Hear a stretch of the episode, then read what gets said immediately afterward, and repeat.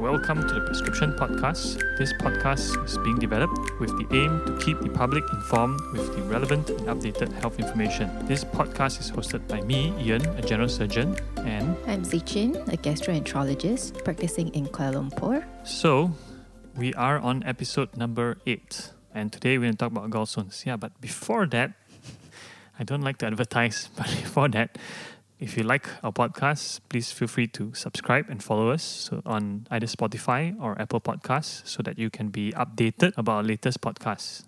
All right, episode 8 firing. Yeah. So we're going to move on to something that strikes a lot of interest as well, yep. which is gallstone. Mm, gallstones. So I, I, thought you were going to ask questions today, right? I thought I'm in the hot seat, so yes, yeah. you are in the hot seat today. so what is gallstone? yeah, what are gallstones? what are gallstones? Wow, that's a very interesting question. Okay, when people talk about stones in the human body, most of the time we find stones in either the gallbladder or the kidney of course, we are not talking about the kidney stones today, and they are not related. For those of you who are wondering, if you have gallstones, it doesn't mean you have kidney stones, and vice versa. Okay, of course, selected few people may be unfortunate and have both. All right. Okay. Yeah, so. So you mentioned about kidney stone and gallstones, right? So obviously we know kidney stones in the kidney, but you know gallstone. Where do we find them? The gallbladder. So would you want to tell Yeah. us a little bit about Okay, yeah, yeah, what's the function there, of getting there. gallbladder?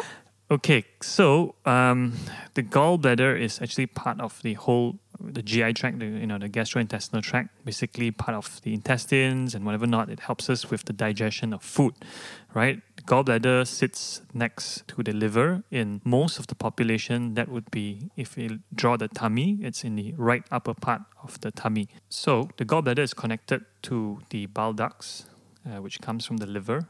And essentially, the function of the gallbladder is to keep gall juice, gall The yeah, bile. the bile, The bile, yeah, right? better Yeah. word. And the bile is being produced in the liver. Bile is being produced by the liver. It's stored in the gallbladder as a, as So a larger sum, Mm. so that when we eat food, it gets pushed out all at once to help with basically part of the digestion of our food, Yeah, especially our fatty food. fatty Right. food, oily fatty food. Yep. Next question. So when you have gallstones, right, many of them actually may not have symptoms.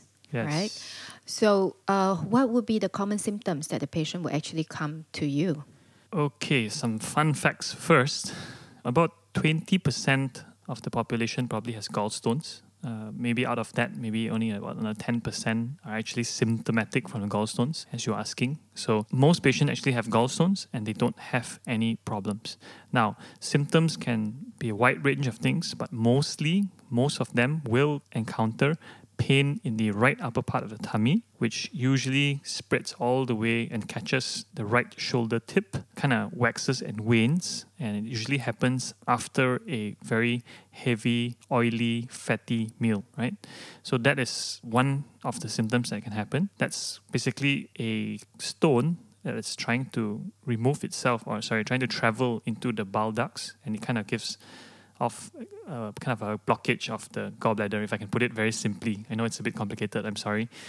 Okay, so what happens next if, if it dislodges from that place, then you the patient will not have any pain. But if it continues to stay there, they can go into something else uh, that will persist with pain and fever. Okay, so that's Yeah, so it's more of like a spectrum, right? Yes. From no symptoms to to symptomatic, and Yes. and whether it ended up with some complications, you know, like infection yeah. or blockage. Uh, well, we do see some rare cases where you know the organ like pancreas is being Mhm. affected, yeah, causing uh, yeah. inflammations of the Can't pancreas. draw the diagram out, but basically it's like a piping system. The gallbladder is like a bag that's attached to this piping system. So when stones dislodge from the gallbladder into the piping system, it can cause another set of problems. So if it's in the piping system and it causes some blockages, patient might turn yellow or they can have yellow pain and fever. That's an infection. If it goes further down, this piping, it actually eventually meets up with the pancreas, which has its own set of piping. Uh, and, well, to basically put it very shortly, when it blocks this junction between the bile duct piping and the pancreas piping, it can cause pancreatitis, which is an inflammation of the pancreas, right? That also presents with pain, but in its very severe forms, it can make patient very, very ill uh, with fever and whatnot. So we all know that the culprit is the gallstones, one of the common reason, right? So we all know now that they can present in various forms. And, you know, in day-to-day clinic, I have a lot of questions that actually patient would like to ask, and actually there's a lot of myths and facts that's actually going on, Mm. right? Myths and facts. Myths and facts, Mhm. yeah. So I often get patient asking me, you know, uh, do I need to treat all the gallstones? You know, I find many times uh, it's found incidentally, you know, when they're investigating for something else, and on an ultrasound or on a scan, somehow noted to have some stones, but they're completely no symptoms. Yeah, meaning they don't have pain and they don't have uh, any complaint, never had any complaint. Do you usually want to treat those patients? I am a strong believer of if it's not broken, don't fix it. So if the patient is not having any symptoms, most probably best not to do anything because everything that we do has always side effects. I mean, not side effects, but there can be risk and complications that can arise from it, right? So no point taking a risk of a complication if it doesn't bother the patient. That, of course, uh, there's a caveat to that. I would do. I would actually advise patients if the stone is larger than two centimeters because there is an increased risk of contracting gallbladder cancer with a larger stone. So if the stone is big, even though it's asymptomatic, then usually I do recommend for removal of the gallbladder. Yeah, so we know here that you know you don't just remove the stone. Treating the gallstone would be by removal of the gallbladder by Yes, itself. yeah. right? I think the question a lot of hmm. times is, can you just remove the stone? No. Even if you could remove the stone, but not the gallbladder, because the gallbladder already has some issues. A, a new stone can actually be formed in the future, and that wouldn't solve the problem. So usually we do advise to remove the gallbladder.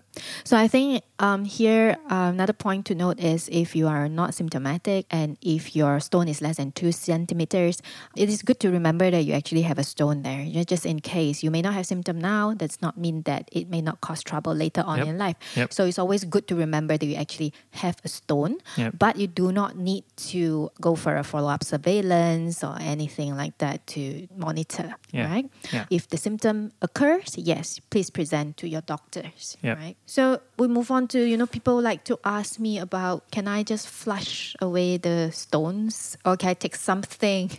A lot of um, home remedies, yeah, uh, that people like to ask. You know that you know I take this and and it dissolves the stone. Um, does that actually work? Is it lemonade? Lemon, apple cider, Wow. oh, a lot. The list is so long list. You know, I, I I I always tell them don't do that. Actually, yeah, it's not scientifically proven, and it may actually cause trouble, and you do not know the actual efficacy of it. Yeah, I think uh, there are no real life studies to prove that it actually works. But patients who usually try this and come back to us and ask for a repeat ultrasound, it's it's usually still there. I've not seen it disappear. So basically, no, it doesn't get flushed. It doesn't melt the stones. I've personally not seen it, and I don't know any real life data out there that's that says so. Yeah, So don't. If you have any question, you know, please please check with your doctors. yeah. Well, So for drinking those- lemonade's fine, but it's not gonna improve your. I mean, Mm. everyone drinks lemonade, right? Yeah, I don't know how much lemonade you need to drink to actually Yeah. dissolve. So I mean, we, we don't know It, if doesn't it go into your yeah. gallbladder. You know, the lemonade does not go into the gallbladder. You Yeah. see, to to dissolve. Drink it for thing. enjoyment. Yeah. That's what I say. So again, you know, then we come back to patient who has symptoms. You know, that that little twenty percent that has symptoms. You know, you would definitely advise them for Yes. a treatment. Yes. Correct. Yeah. So, what is the treatment that you would actually uh, would like to recommend to the patient who has symptomatic gallstones? So I think all the symptoms that we mentioned earlier on, whether it's pain, whether one turns yellow because of stones or because they have had the what we mentioned pancreatitis earlier on, basically, uh, unfortunately, the gallbladder has to be removed. Okay, there are no magic treatment to that, so it's basically surgery, right? And surgery we have two types. It's the open surgery, and there is laparoscopic, or some people call it keyhole surgery. Uh, more and more now, we we prefer to use different variations of keyhole surgery because it's small little incisions made on the patient, and hence it's less painful. So less painful, early recovery, patient gets to go back to uh, their normal lives, as opposed to the open surgery, which is a long cut. Uh, it's a bit more painful, but it still gets the job done. Yeah. Okay. So many patients would like to ask, you know, Mhm. can I live without a gallbladder? Yeah, I think uh, the Chinese people like to joke a lot of times. You know, uh, I mean, if, excuse me to, for speaking a little bit of Cantonese, like "ngô mo tam tim yong," You know, I mean, kind of translates as "I have no no more guts or no more bravery." Right? Uh, yeah, I always tell them it's okay. Bravery comes from the heart, not from anything else. but essentially, uh, like we mentioned earlier on, you know, the bile comes from the liver. Uh, of course, eh, we've lost the sort of piggy bank that keeps all the bile, right?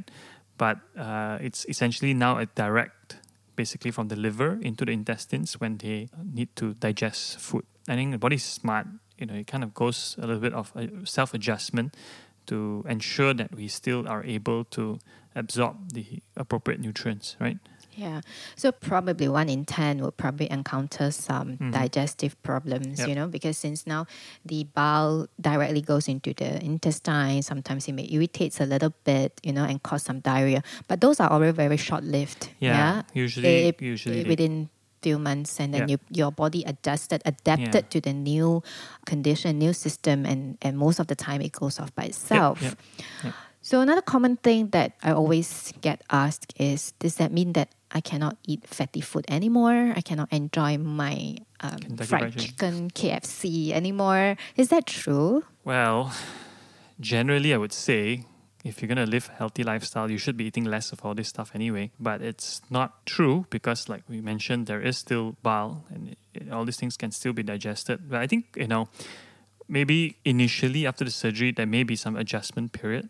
Right, like I mentioned, you know, previously bile is coming from the piggy bank. Now it's coming directly from the source, so it might be a little bit slower. But the body adjusts the body adjusts and usually it's okay. But like I said, you know, we need to be probably eating less fatty and oily food anyway.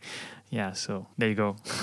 Yeah, yeah, that's true. That's true. But it's a very good um, opportunity for you to actually readjust your lifestyle and Yep. balance it back. You know. Yep. So another point to note that is sometimes you know you do get a little bit of bile reflux where you get a little bit of heartburn and that kind of symptom. Again, those are short lived with some medication to cover you through that short period of time. Most of the time, you'll be back on track. Yeah. Yep, yep. I think we've addressed most of We've addressed the most of the issues. things. You didn't get let me let me get to talk about the different types of gallstones, but I think Oh yeah, yeah, yeah.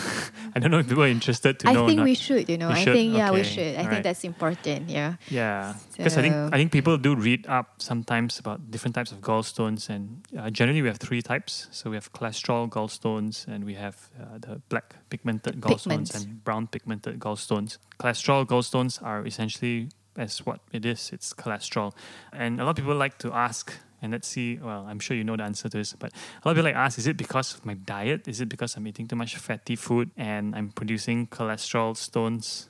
What what, What, what, what, say what you? say you? What say you? Why don't you answer it? What?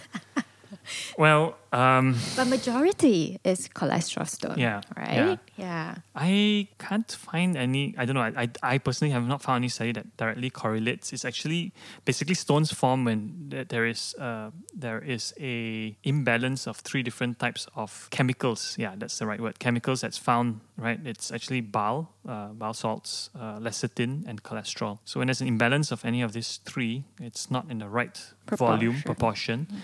Uh, that's when gallstones actually start to appear. Yeah. So Yeah. I don't I- know. Have you read anything that says high cholesterol actually cause? I think there's no direct. There's no direct evidence, right? As far as I could. But we see. do we do see, you know, when we were studying, although it's not so common now, we always say that, you know, female It's actually still is. still it still is. It but still we do see it in younger population as well. It's We- we female do, forty uh, and fertile, for yeah, and, and a bit obese. obese. Yeah, we not use that other F word.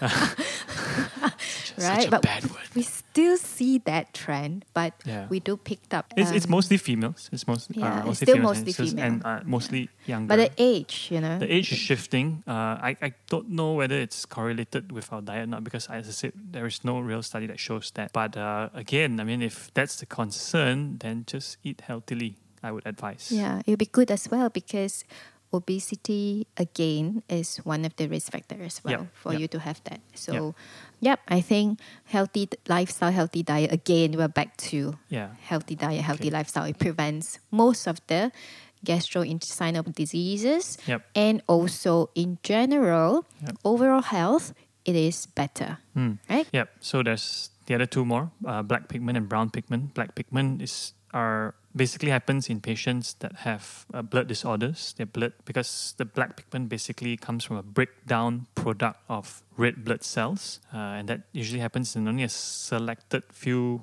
uh, selected population that has blood disorders. I'm not going to go into that. And uh, brown pigment is basically um, infected stones, which is also not quite common. Usually happens with patients with uh, parasite.